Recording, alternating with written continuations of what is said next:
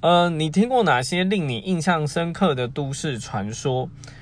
我到现在印象还是很深刻的，大概就是半夜十二点在镜子面前削苹果，苹果皮不会断的话，你就会看到你未来另外一半的样子。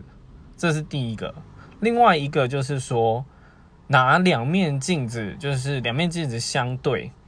然后相对之后，你去看，因为镜子跟镜子相对会看到复数的镜子，你就开始一个一个数，数到好像是第十三面镜子，你也会看到未来的你自己。